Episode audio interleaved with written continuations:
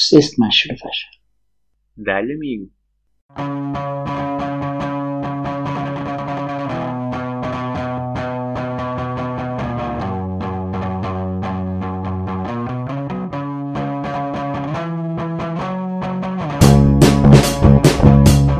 Hoje é o dia 4 de julho de 2007 e este é o episódio 2 da série 0 do podcast Ubuntu Portugal.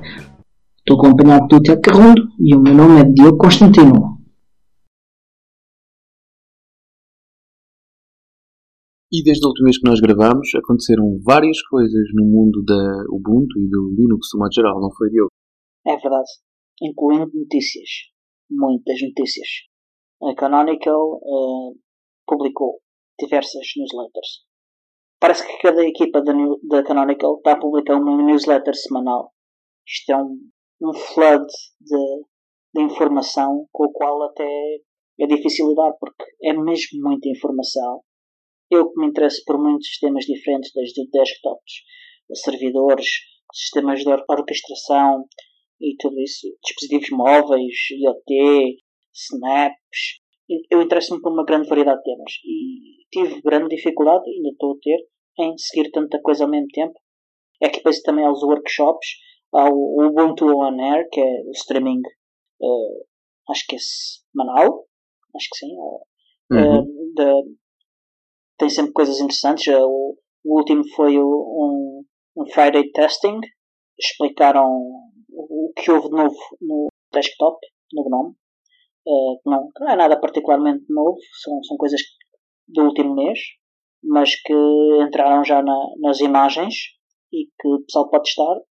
E além de terem explicado isso, deram instruções sobre como orientar as pessoas para fazer os testes. Ou seja, com quem é que devem falar, quais são os canais de comunicação uh, imediatos.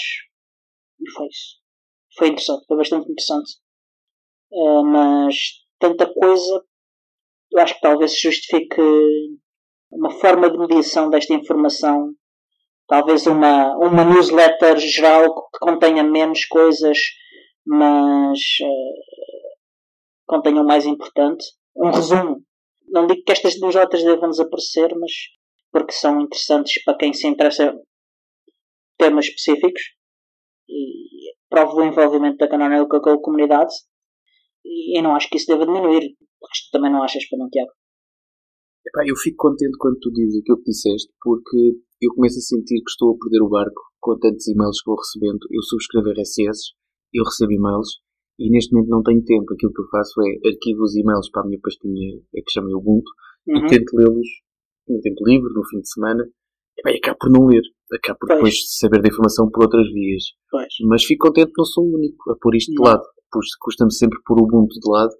Mas É- é mas é de facto tem sido de facto muita coisa, muita coisa. E para nós, que eu, eu sou um bocado como tu, gosto de estar a par de tudo aquilo que se passa nas várias vertentes, é, é complicado. Tem sido neste momento complicado, tal é a quantidade de informação, tal é a quantidade de informação que, que, que está a ser divulgada. O que é estranho, porque o pessoal queixava-se muito do- da falta de envolvimento da Canonical com a comunidade, o que eu acho que não era bem verdade. Ah, mas agora parece que abriram os portões e, e o pessoal ah, e a informação começou a circular furiosamente. É, passámos de 8 para 80. É para as pessoas se queixarem também. Agora devem se queixar que qualquer dia queixam-se por excesso de informação.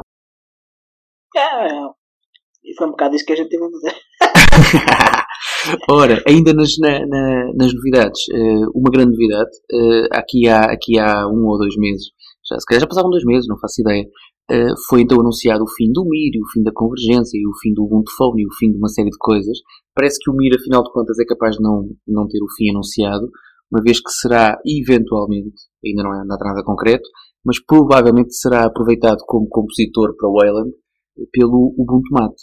Ora, e eh, a ser aproveitado para o Ubuntu Mate, provavelmente não será esta a única distribuição a usar, hum, a usar o Mir como, como compositor para o Wayland. Portanto, é provável que outros, hum, outros desktops façam exatamente a mesma, a mesma escolha. E nesse sentido podemos ter eventualmente o Mir como um compositor de referência hum, e transversal, que não seja uma coisa exclusiva de Canonicals ou de Ubuntu ou de variantes do Ubuntu. Certo, Diogo? Sim, isso era bastante interessante porque era uma unificação do esforço comum dos vários desktops, o que tinha benefícios enormes. Até porque, por exemplo, o GNOME tem o Mutter, mas o Mutter parece não servir muito bem para outros. Não sei se o KDE na sua adoção do Wayland está a usar Mutter ou não. Não faço ideia. Uh, mas se não tiver, é mais uma prova que, que de facto não, não serve para todos. Talvez sirva para o GNOME, mas não serve para todos. Uh, há outra questão também. O MIR, segundo a Canonical, está a ser ainda usado em dispositivos IoT por clientes Exatamente. da Canonical. Digital uh, signage também, sim, sim, sim, sim, sim, sim. Portanto, é, de qualquer forma não está totalmente morto. Talvez seja um zombie. em outras novidades relacionadas com o Mate, o Mate vai ter uma nova boutique de software. Uh, esta nova boutique de software vai incluir suporte para snaps e isso implica a adição do, do Snap Glib, Snapd Glib, aliás, uh, ao backend, mas também vai haver uma substituição do outro backend atual por um outro mais moderno, porque o atual está a ser descontinuado. Esse é software que está tecnicamente obsoleto. Isto vai ter outros benefícios também. Uh, ele vai ser mais bonito. Vai estar uh, separado do, do ecrã de bem-vinda uh, do Ubuntu Mate. Isto também vai permitir que seja adotado por outras distribuições.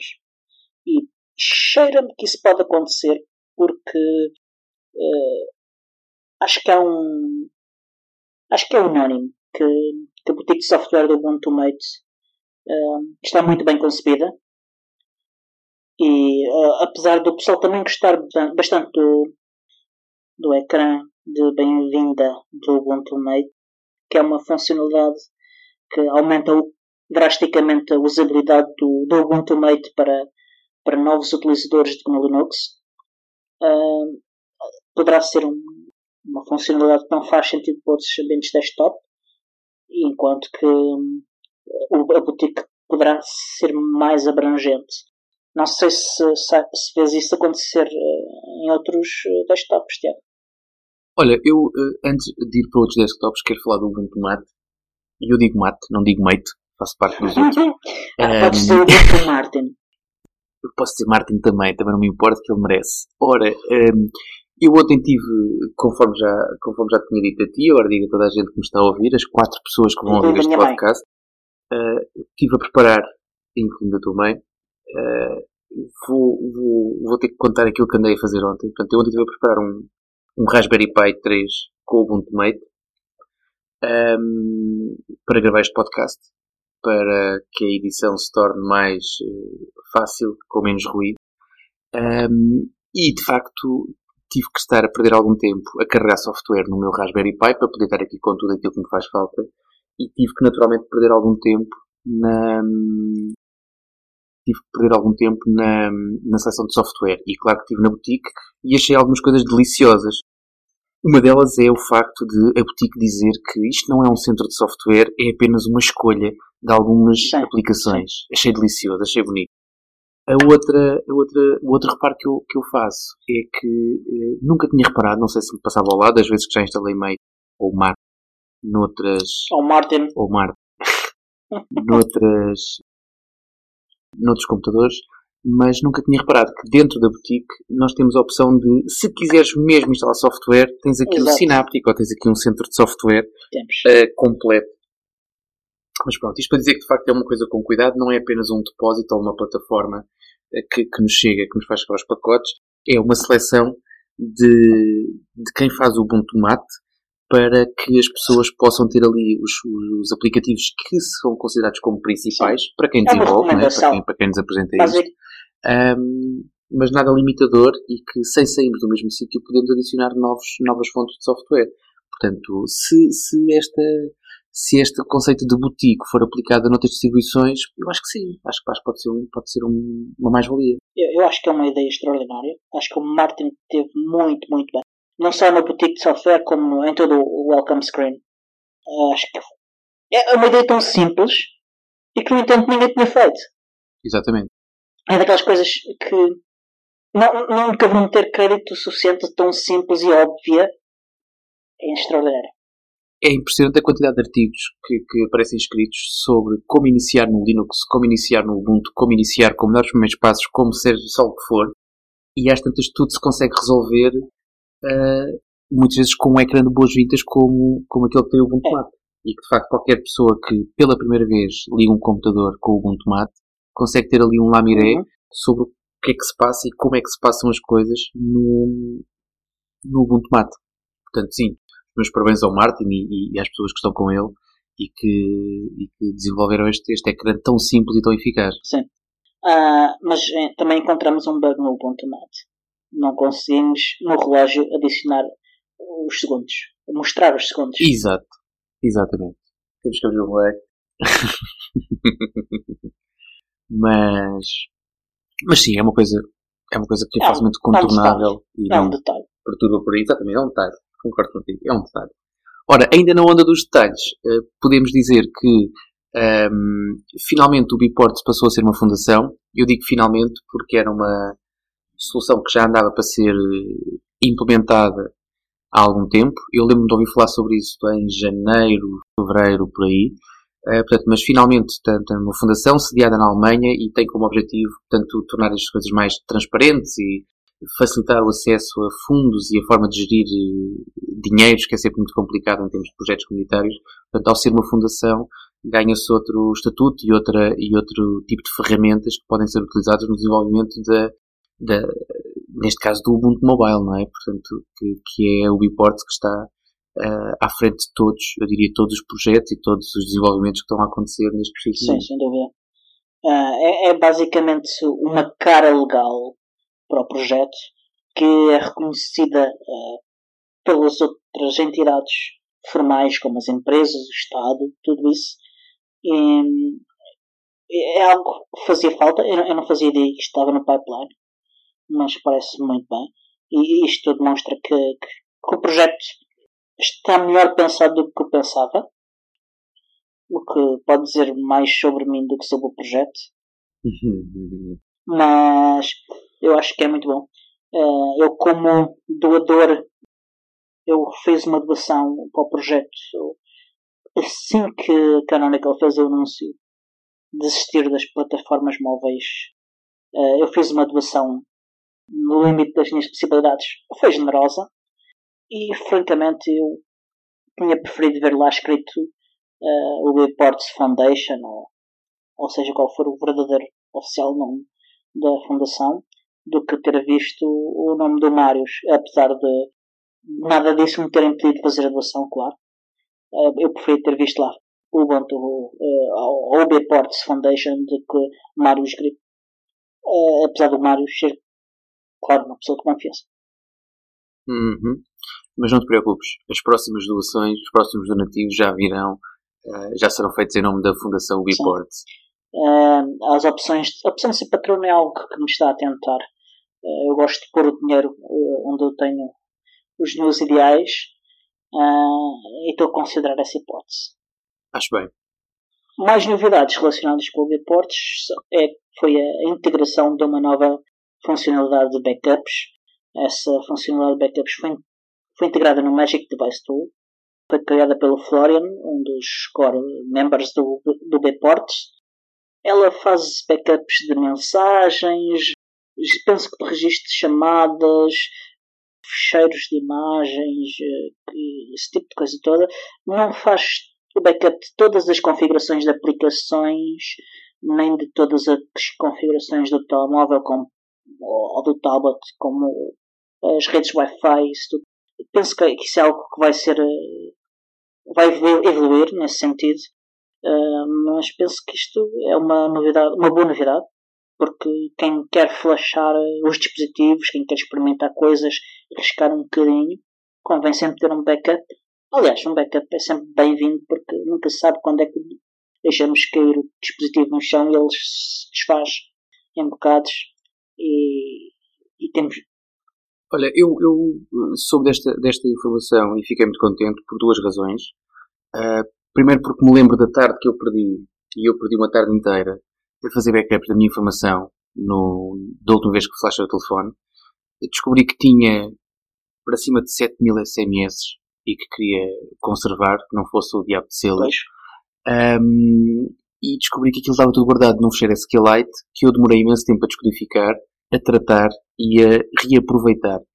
Uh, através desta funcionalidade, portanto, tudo isto vai ser mais facilitado. Uh, as fotografias não me chatei por além, porque basicamente chegas à pasta, copias e acabou, mas outro tipo de informação acho que é bastante útil se consiga fazer backup.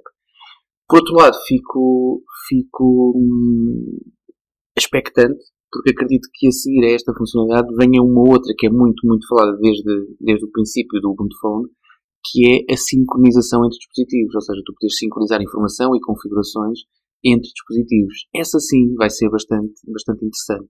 Ainda mais do que apenas o backup. Sim. Sendo que o backup, claro que sim, dá, dá imenso jeito. Sim, sim. Eu também acho que a sincronização é uma, é uma funcionalidade que. Eu, eu acho que faz todo sentido. Não, não, assim como faz todo sentido uh, eu poder estar no meu tablet e no meu tablet recorrer ao telefone Ubuntu, os dois, Ubuntu, o tablet Ubuntu, o M10 e, por exemplo, o meu Pro 5 e o meu tablet poder recorrer ao Pro 5 para fazer uma chamada. Isto é o meu sonho. Isso. Este é o meu sonho. Fazer este tipo de integração. Eu poder usar o, o meu Pro 5 ou o meu tablet como um trackpad para o meu uh, laptop Ubuntu. Uh, este tipo de coisas, este tipo de coisas. Eu acho que por ser tudo Ubuntu, a integração destas coisas, além de ser uma funcionalidade super interessante, acho que devia ser possível. Uh, é, é Ubuntu. Tudo é, é, é, as APIs são, deviam ser as mesmas, os protocolos os mesmos, os servidores deviam ser todos compatíveis. Devia, devia haver este networking eu acho que isto era super interessante. Eu um dia vou ver isto acontecer. Estou contigo, Diogo. Olha, e temos mais um membro da família Ubuntu. A System 76 anunciou a criação de um novo sistema operativo que na verdade é uma, uma, uma nova distribuição baseada em Ubuntu. Chama-se Pop OS, que escreve-se POP ponto de exclamação underscore OS é uma distribuição orientada para criadores, uh, para criadores de conteúdos digitais e também de software. Eles anunciaram isto há uns dias, para surpresa de muita gente. Uh, eu fiquei bastante surpreendido. É, é, é, basicamente baseada no Ubuntu Desktop. Usa GNOME com um tema próprio, que, que chama-se também, acho Pop. Eu não sei exatamente se é assim tão diferente para além do tema, uh, mas é uma, uma coisa que vamos aprender nos próximos dias, certamente. Pessoalmente não estou muito convencido da necessidade de criação desta distribuição, mas faz parte da minha filosofia pessoal acreditar que a liberdade do software livre existe alguma coisa e se as pessoas acreditam que fazer algo é, é se, é preciso, se eles precisam fazer algo por alguma razão, acho que devem ter essa liberdade de fazer e que, e que ninguém deve conseguir impedi-los.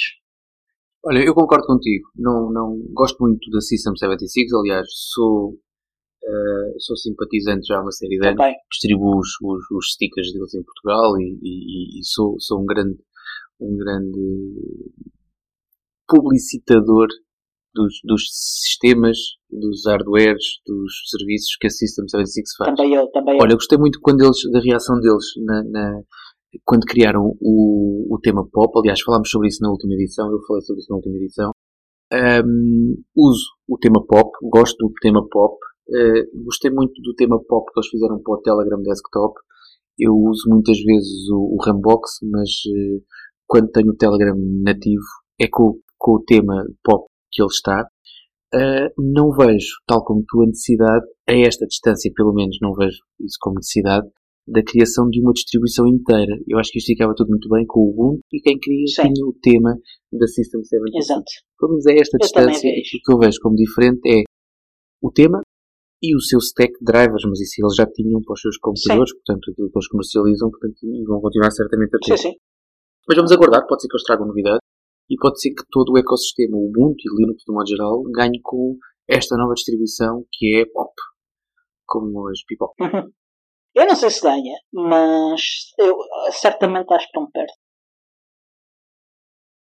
Ora, e para finalizarmos, uh, temos então uma grande novidade, uma coisa que vai acontecer no LibreOffice uh, 6, mas que pode ser testado desde já nas Daily Builds, que é a opção de atualizações automáticas dentro da própria aplicação, ou seja, aquilo que já acontece com uma série de outros aplicativos passa a ser possível também no LibreOffice. Têm sido muitas as novidades do, da suite de Office mais popular e mais madura e mais ativa de open source. Eh, esta é mais uma que permite, então, sem sair da aplicação, aplicar os, os tão ambicionados updates e ter o software sempre devidamente atualizado.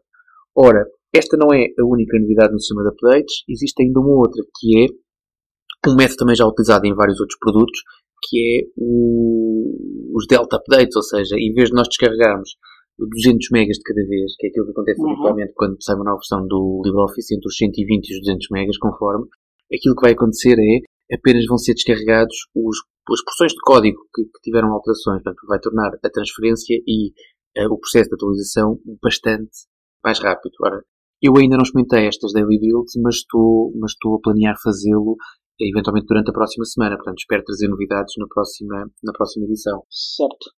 Então vais trazer novidades para mim, espero. Combinado, okay. não te preocupes. Mas ainda tem. E o que é que achas em relação aos. em comparação com, com a solução fornecida pelos Snaps e pelos Flatpaks e, e, e, outras soluções do tipo? Achas que, que esta faz sentido apostarem nesta opção própria de, de update? Ou, ou achas que eles deviam investir nos outros? Ou se calhar fazer um pouco de tudo, não sei. O que é que achas? Apesar dos, apesar dos snaps serem, serem bastante populares atualmente, e, e lá está, e acho que eu toda, todas as vezes que gravarmos um podcast eu vou falar em snaps e vou dizer que são muito bons. Mas, uh, e são, eu também, claro que sim, também acho isso, eu não costumo dizer mentiras, pelo menos no ar. Um, mas ainda não vejo uma adoção massiva pelos snaps. Portanto, eu acho que faz sentido, pelo menos nesta fase, acho que faz sentido acontecer para não se perder um bocado o comboio, uh, porque acho que é um bocado isso. Eu, eu sinto-me bem uh, a não ter que fazer aquilo que. Quem, quem, quem usa o Ubuntu é mais fácil, vai, vai de repositório. Mas noutros aplicativos, eu lido muitas vezes com pessoas que usam LibreOffice sem ser em sistemas Linux, ah. infelizmente. E, e para essas pessoas vai ser bastante mais vantajoso, porque em vez de terem que descarregar a nova versão, remover a anterior e instalar a próxima, que é sempre um processo uh, uh, não natural, podemos dizer assim, é completamente diferente eu abrir uma aplicação, receber um balão a dizer que tenho uma atualização, dar um OK e ele atualizar-se como atualiza o antivírus, ou como atualiza o Firefox, ou como atualiza qualquer outro aplicativo do género. Portanto, eu acho que para todos os ambientes onde não onde não existe o, a atualização automática, eu acho que tem a ganhar com este, com este novo sistema de atualizações. Pois, eu esqueci-me que existiam esses outros sistemas. Sim, sim, sim. Ainda há muita gente a cometer erros, sim, é verdade. E foram as notícias. E esta é uma das grandes novidades deste episódio, é que finalmente vamos ter uma instituição que é um tema principal nos nossos episódios dos podcasts. Ora, o tema principal deste episódio é a comunidade, a comunidade Ubuntu em Portugal, o que é que se faz, como é que se pode fazer, como é que se pode, uh, como é que vocês se podem envolver ou envolver mais ainda na comunidade. Um, e tudo tem um princípio, certo, Diogo? Não sei se queres começar. É verdade. E o meu princípio foi dar com um grande assusto que o Tiago disse que temos uma grande novidade no podcast e não fazia ideia qual é que era. é verdade. Uh, uh, Até parece que isto não foi ensaiado, Diogo. ensaios. Sabes que eu aprendi esse truque com, com os anos que trabalhei com o Zena para 2000. É que eles também basicamente ensaiam em palco uh, e nós é mais ou menos a mesma é. coisa. Portanto, e não isso, mal. E somos, tão, e, somos tão bons como eles. Pois, está bem. ok. se forem ver pesquisar nas páginas de comunidade do, do Ubuntu, vão ver que a filosofia da, do Ubuntu, do sistema operativo, da comunidade, está muito associada ao software livre. Uh, para quem não sabe, software livre é uma forma de licenciar o software e software livre é um dos pilares filosóficos do, do Ubuntu. As liberdades do software livre devem estar sempre presentes, ou o mais possível presentes, e com mais um valor ainda que é o Ubuntu não tem custos. O Ubuntu é distribuído gratuitamente e vai ser sempre distribuído gratuitamente. Pelo menos vamos tentar sempre que esteja disponível na, na maior parte das línguas. Quando o software não está na língua nativa, muita gente não vai ter capacidade de, de, de usufruir dele. Também vamos querer disponibilizar o software de uma forma que possa ser utilizado como pessoas com, com deficiências, com vários graus de deficiência.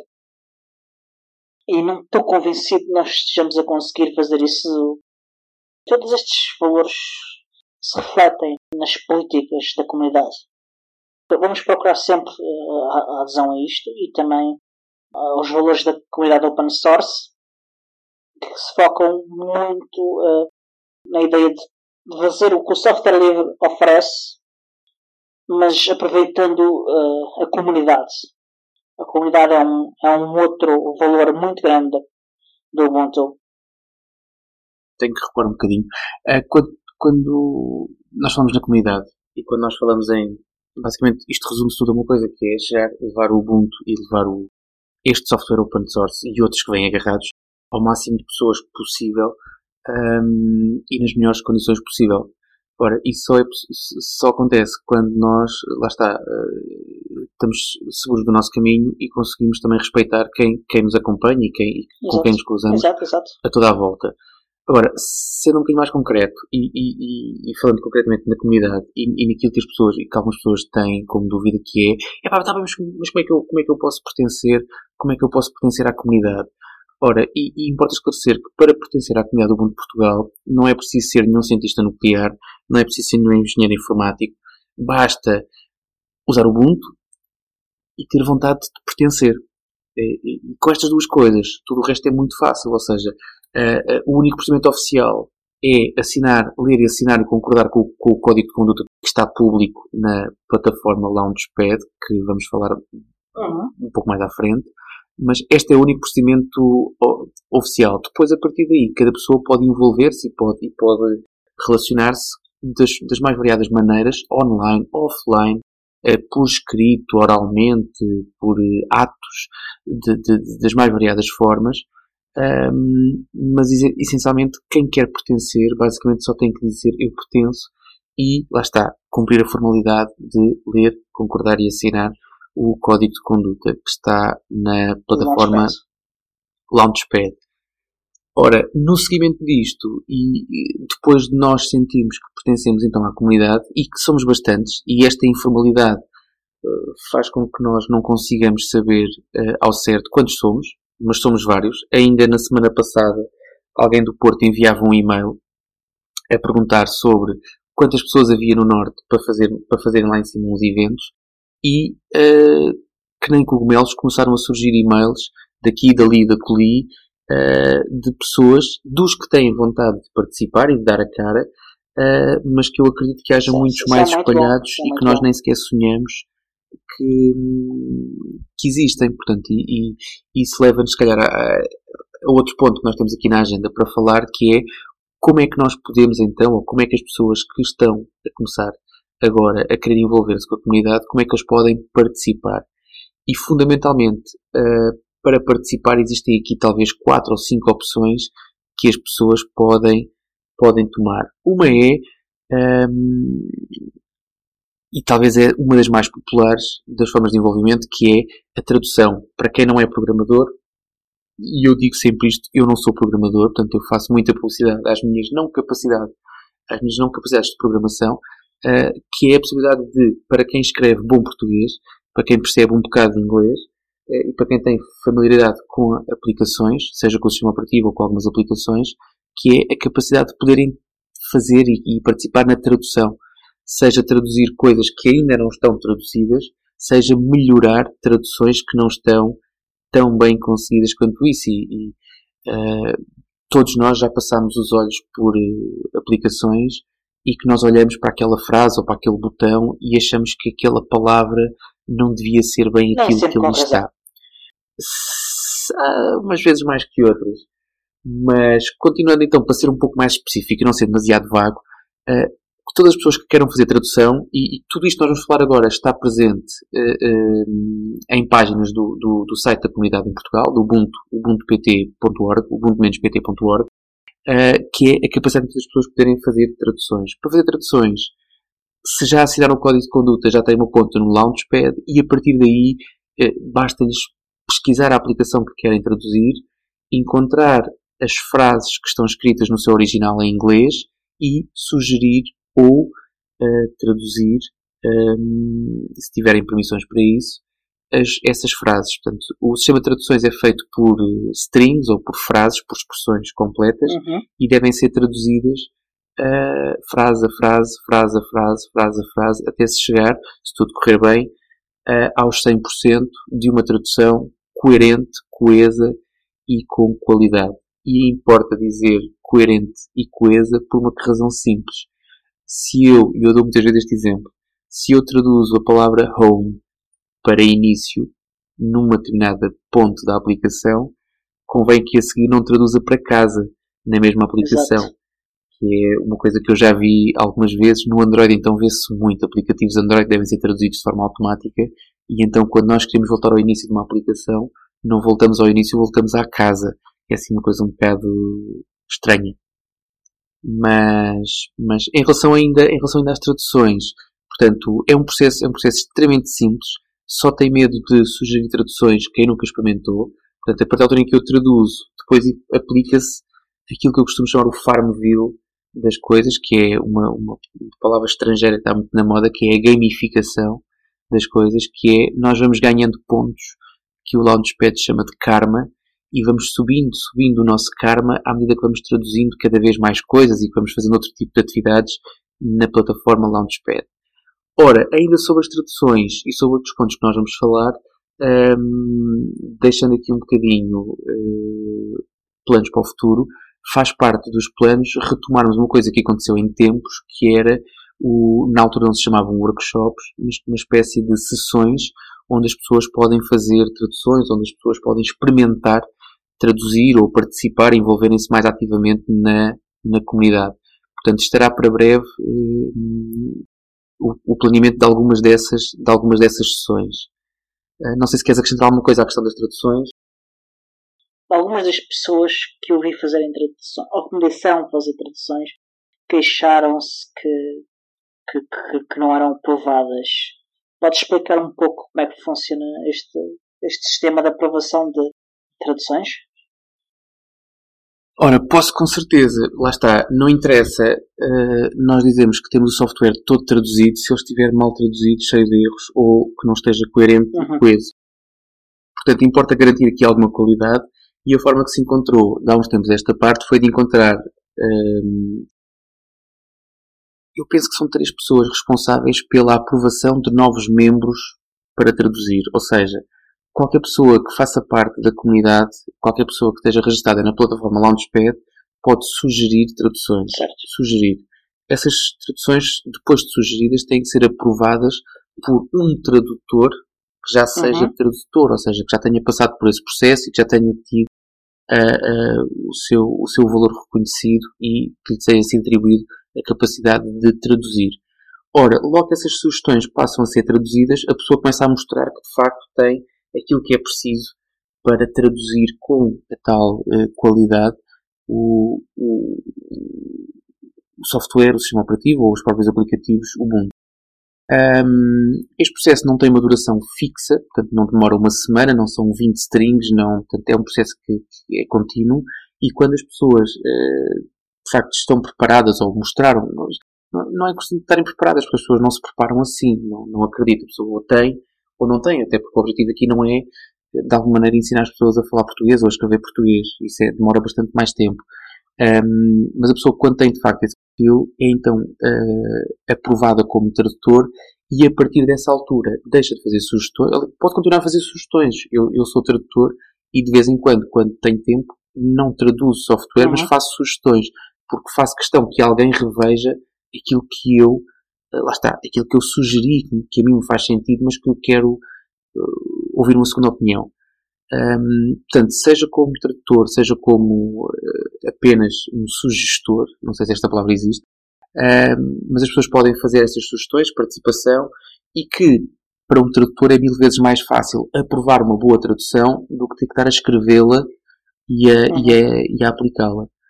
Um, portanto, basicamente é isto que acontece, ou seja, a pessoa primeiro faz sugestões, mostra que de facto tem o perfil, o perfil certo e depois a partir daí faz parte do grupo de tradutores uh, reconhecidos e que podem então implementar as traduções sem qualquer supervisão.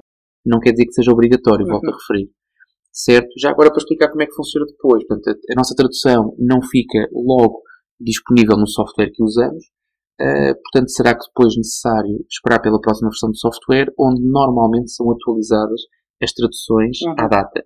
Portanto, é normal que eu faça uma tradução hoje, a tradução é aprovada, mas só fica disponível no, no, no software que eu uso dali a uma semana, dali a 15 dias, dali a um mês, dali a 3 meses, quando sair a próxima versão do software. Portanto, tenham calma, vão traduzindo, vão fazendo subir o vosso karma, façam uma coisa que eu confesso que nunca consegui, que é chegar aos 3 dígitos de karma.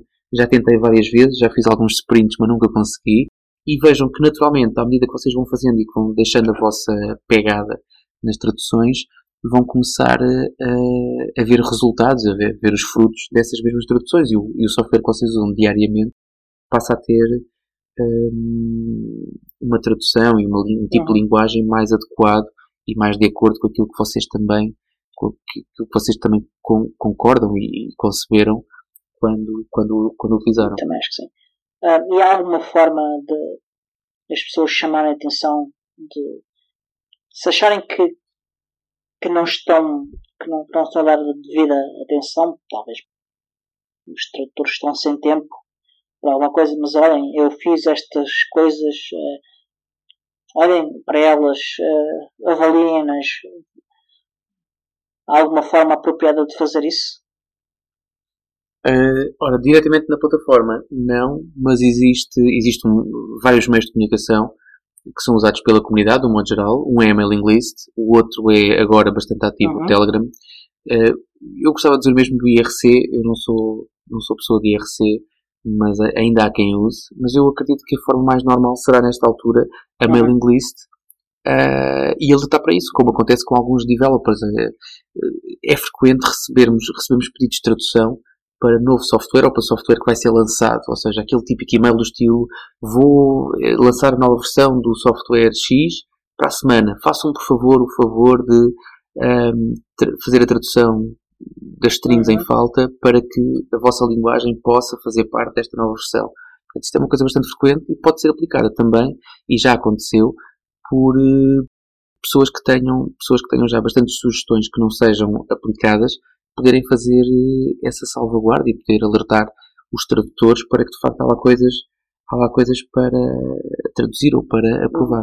Estas são as principais dúvidas que me têm apresentado a mim. Acho que ficam esclarecidas. Ah, eu ia perguntar-te para além das traduções, se há mais alguma coisa que, que como membros da comunidade possamos fazer sem, sem ser programadores?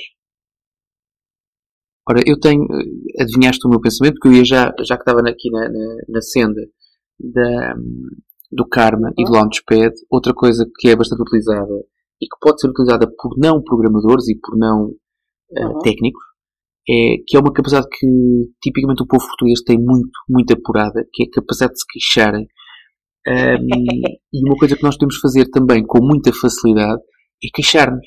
Ou seja, toda a gente usa software diariamente, toda a gente reclama com o software que usa, umas vezes é só porque sim, outras vezes porque de facto encontramos bugs, e aquilo que nós podemos fazer também através da plataforma Launchpad, de uma forma muito semelhante àquela que nós usamos para fazer tradução, em que basicamente temos que ir a uma página que é aberta automaticamente pelo crash ou pelo uhum. bug e fazer aquilo que nós fazemos bem, que é relatar aquilo que nos aconteceu da pior maneira possível para que o developer possa da pior maneira possível, mas com, com, com dados relevantes Exatamente. de referência, para que o developer possa tomar conta de que de facto houve alguma coisa que não correu bem e para que possa hum, corrigir o problema para que, lá está, mais uma vez, na próxima versão do software, na próxima release, seja resolvido ou pelo menos atenuado o problema que nos uhum. aconteceu. Uhum. Uh, para quem gosta de jogar, também os bugs Exato. dão karma, portanto, também dão pontos.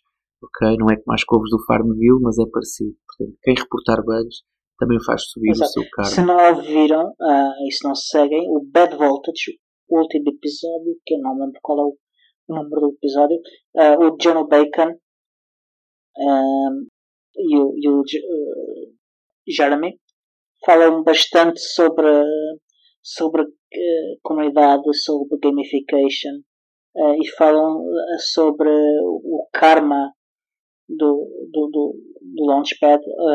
o Stewart, que também trabalhou na Canonical Stewart Language, eh, ele clarifica que ao início nem fazia ideia que, que havia karma e como é que se fazia crescer o karma. e, que, e, e, que era impressionante, e que era impressionante que os membros da Canonical normalmente não eram os membros com, com, com um karma mais elevado, mas que era a comunidade. A comunidade é que fazia aquilo mexer. Eu quero só, eu quero só referir aqui que não percebo porque é que estás a fazer publicidade podcasts da concorrência, portanto, e eu espero que tu cortes esta parte e que isto seja editado e que isto não apareça na versão final. Nunca se sabe. Ok.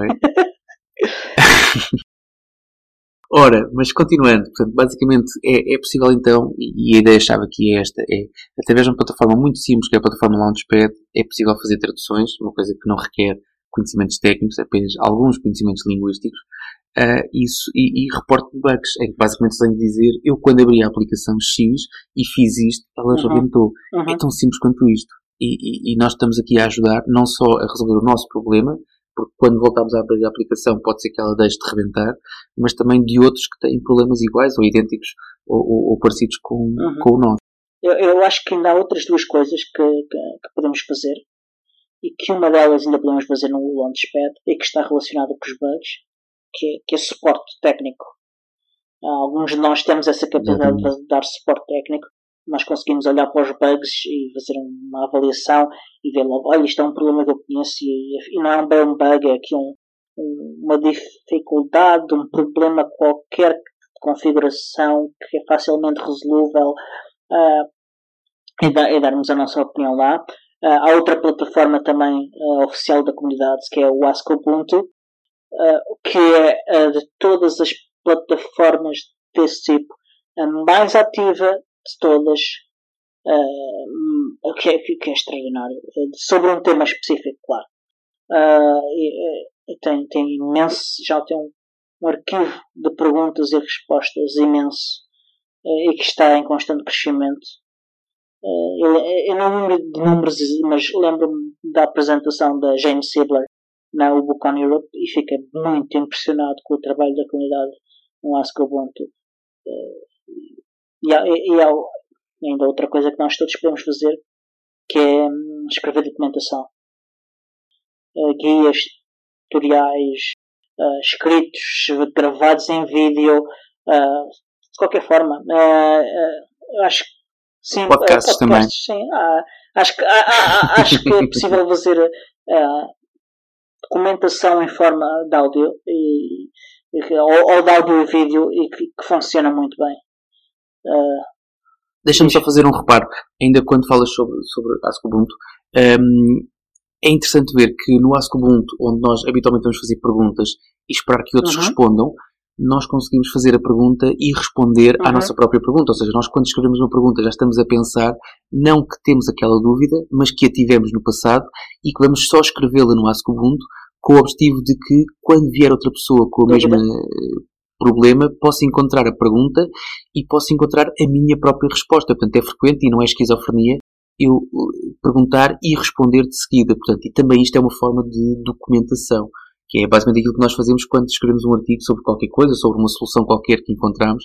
Basicamente o que nós estamos a fazer é, temos uma pergunta, temos uma dúvida, temos um problema para resolver e depois a seguir escrevemos como é que o E há uma coisa ainda melhor, nós podemos marcar qual é a melhor resposta ou a resposta que funcionou para nós.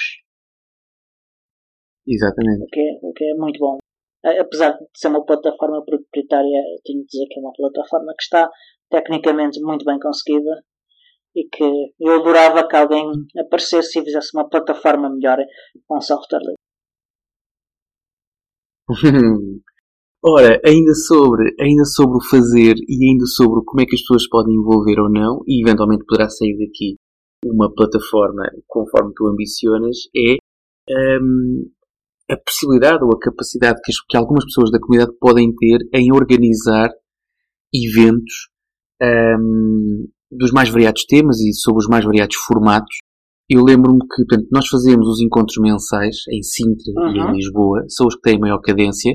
Fazemos alguns encontros pontuais em conjunto com o mestrado Open Source Exato. do ISCTE uh, com o Carlos, de vez em quando fazemos atividades, uh, mas lembro-me que uh, haja criatividade e vontade e uh, os eventos e o formato de eventos não têm, não têm limite. Eu lembro-me dos nossos amigos da, da comunidade Ubuntu em França que montaram uma barraquinha no, lá num festival de música muito conhecido e andaram a colar tatuagens daquelas que se molham com água uh, a toda a gente que aparecia à frente. Portanto, isto também é uma forma de propagar o conhecimento e pelo menos as pessoas, mesmo que não saibam o que é, pelo menos ficam com a curiosidade de, uhum. quando acordarem no dia a seguir ressacados ou sem perceber muito bem porque é que aquilo estava no braço, uh, de irem à procura de informação sobre que raio de tatuagem é aquela que um maluco qualquer me obrigou a colar no braço.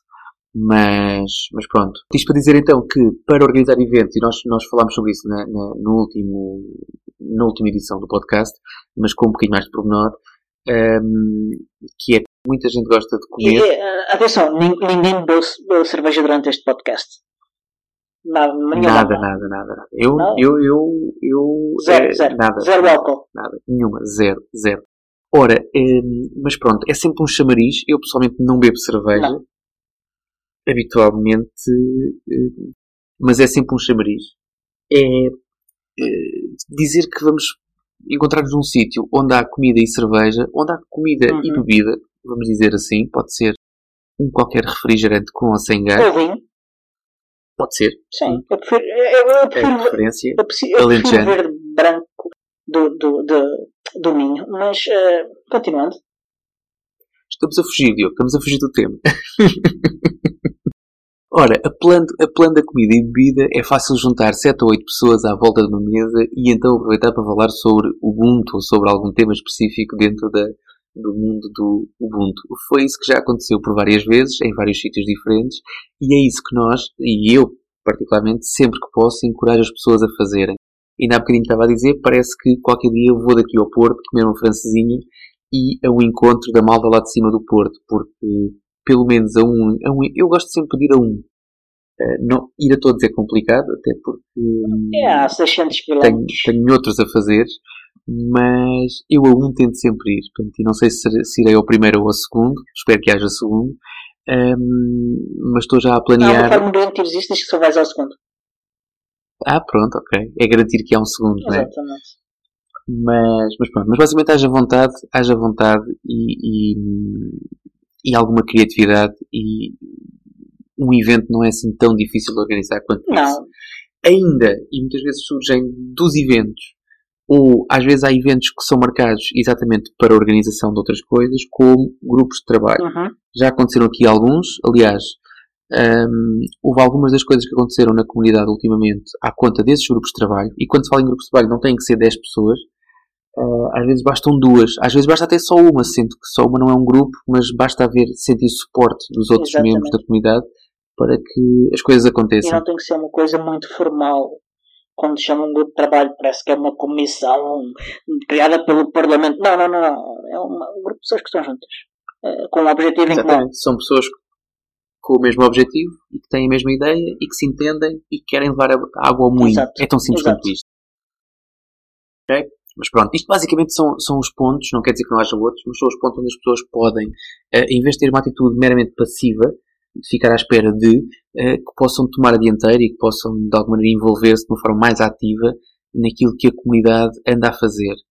Ora, como sempre, deixamos, deixamos formas de contacto. Eu já falei aqui há bocadinho da mailing list, que vai aparecer o endereço nas notas do, do episódio. Uh, estamos também no, no, muito ativos, muito ativos mesmo no Telegram. Temos vários grupos com vários temas uh, no Telegram. Uhum. Não digo que apareçam todos nas notas, mas pelo menos o principal. Sim, aparece no principal e à, à medida que as pessoas vão mostrando os seus interesses, nós vamos encaminhando as pessoas aos vários grupos. Nem, nem, todos são grupos uh, específicos do Ubuntu, mas que estão em alguma forma relacionados com o Ubuntu ou com software livre. Exatamente. E temos também, lá está, o nosso site, onde vocês podem encontrar toda esta informação que nós estamos a falar agora e mais outra tanta que nós não, não falámos. Há, há uma forma muito boa de nos ajudarem. É ajudarem-nos a renovar o conteúdo do site. Ah, pois é, pois é, pois é.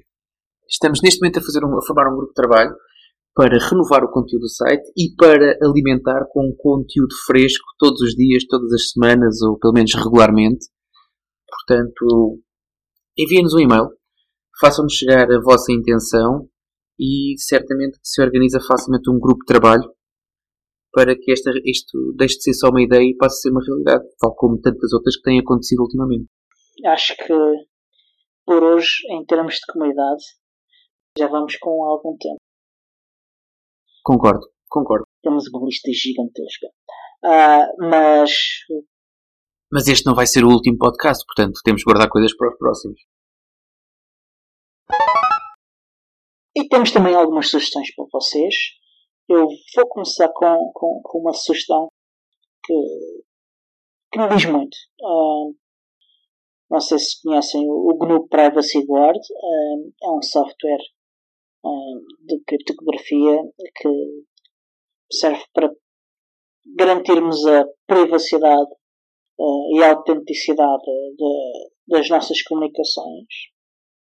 E o, o GNU Privacy Guard lançou uma campanha para alertar para a necessidade de, de financiamento do projeto, de forma que o projeto consiga atingir os seus objetivos normais, de, não só da manutenção do, desenvolvimento de, de novas funcionalidades e, e de, de, de, aplicações que estão ao redor, até o Enigmail, que é a forma de integração do, do, do Privacy Guard, o Thunderbird, eh, é coordenado através do, do próprio GNU Privacy Guard e financiado através do GNU Privacy Guard, apesar de ser também um esforço da Electronic Frontier Foundation. E é importante garantir que o GNU Privacy Guard tem uma saúde financeira razoável, porque ele não só pode garantir a nossa privacidade uh, quando nós o utilizamos, como também quando os nossos advogados usam, os nossos médicos o usam, quando os jornalistas o utilizam para comunicar com, com fontes que, que precisam garantir a sua privacidade e a sua segurança pessoal. Portanto, o do Privacy Guard é importante não só para nós, diretamente, como para toda a sociedade, em que, é importante haver privacidade e segurança. Eles criaram uma série de vídeos e, e artigos e, e posts no Facebook e, e, no Twitter, não sei se mais é alguma plataforma, onde explicam toda, toda a vantagem de, de financiarmos no Privacy Guard. E se tiverem a oportunidade, podem fazer donativos uh, através do PayPal ou, ou tornarem-se patronos usando o Patreon, fazendo doações de 5, 10, 20 semanal ou, ou de uma só vez ou, ou, ou até podem pôr outro valor qualquer. Eu, tal como tu, valorizo muito a, a, privacidade. Gosto de estar online, mas gosto de me sentir mais ou menos protegido. Portanto, acho que tudo aquilo que disseste faz sentido. Uh, não vale a pena obrigarmos ninguém a tirar a tirar comida da mesa para fazer este tipo de contribuições, mas todas as pessoas que se sentem confortáveis e que têm algum dinheiro extra podem facultar para este tipo de projetos, é sempre, é sempre vantajoso que o façam e participem e que uh, muitas vezes é, é, bom é bom dizer que os projetos são importantes, mas uma das formas mais uh, eficazes que nós temos de mostrar que um projeto é importante é exatamente contribuir para ele. E contribuir para ele de uma forma financeira quer se queira, quer não, uh, há, sempre gastos inerentes do funcionamento de qualquer eh, organização, qualquer projeto. Portanto, tem, tem uma importância muito, muito significativa qualquer, qualquer euro que a pessoa possa contribuir para este, para este projeto tão importante. E algum do pessoal que está no, no, no, no Privacy Guard está a trabalhar em tempo inteiro no Grupo Privacy Guard. Portanto, este financiamento paga o seu trabalho. Ora, próximos eventos. Em território nacional nós temos o, o encontro de Lisboa do mês de julho. Portanto, estamos a ter uma cadência mensal em Lisboa também, o que é interessantíssimo, é muito importante. Uh, vai acontecer no próximo dia 11. Eu espero que. Nós estamos a gravar isto no dia 4 de julho. Portanto, eu espero que Exato. este podcast vá para o ar a tempo das pessoas se organizarem e poderem estar presentes no dia 11. se atrasarmos a, a edição deste podcast, certamente sairá antes do dia 20 de julho e vocês podem juntar-se aos, aos, outros membros da comunidade que se juntam em Sintra, no Saloon, para beber uma vadia e para comer um hambúrguer maluco. Um, e é, será sempre a partir das 8. O de Lisboa começa um bocadinho mais cedo, começa a volta às 6 e meia. Em Sintra costuma começar às 8. E esta é a agenda daquilo que nós temos planeado. Se por acaso tem algum evento agendado e que nós não referimos aqui, enviem-nos um e-mail e nós temos todo o gosto em falar sobre aquilo que vocês andam a fazer no vosso bairro, na vossa cidade ou onde quer que vocês estejam a organizar o que quer que seja. Não esquecer, temos feito um reforço em, todos os, em todas as edições uh, e que já são para aí algumas 30 edições deste podcast, que é o, a Ubucon Europa que vai acontecer na 7 e 8 de setembro. Eu falho sempre porque nunca tenho a data na mão. Eu acho que é 7 ah, e 8. Eu acho que, eu acho que, são, acho que, acho que são mais dias. Deixa-me confirmar. Confirma, Diogo. Ajuda-me. Ah, ok. Ter pouco Marcos ajuda. Ah, portanto, são sete, não, é de 8, 9 e 10 de setembro. 8, 9 e 10. Falhei em por Paris. 8, 9 e 10 em Paris. No, no centro de congressos de La Villette. Se não, se não marcaram, marquem avião ou mota ou autocaravana ou carro, ou seja lá o que for, e alojamento. A pé. Ou tenda, ou seja lá o que for também. Mas estejam presentes, vamos ser muitos em Paris em setembro. Um, e é tudo. A agenda esta semana é só assim. Pá, Diogo, parece que já despachámos mais uma, portanto é, já estou é, aqui a, a, olhar para o calendário para marcarmos a próxima reunião de planeamento do próximo podcast e a gravação. Portanto, vamos lá fechar isto rapidamente. Temos de ir para a cerveja. Hum, qual cerveja? Qual cerveja? Não sei o que é isso.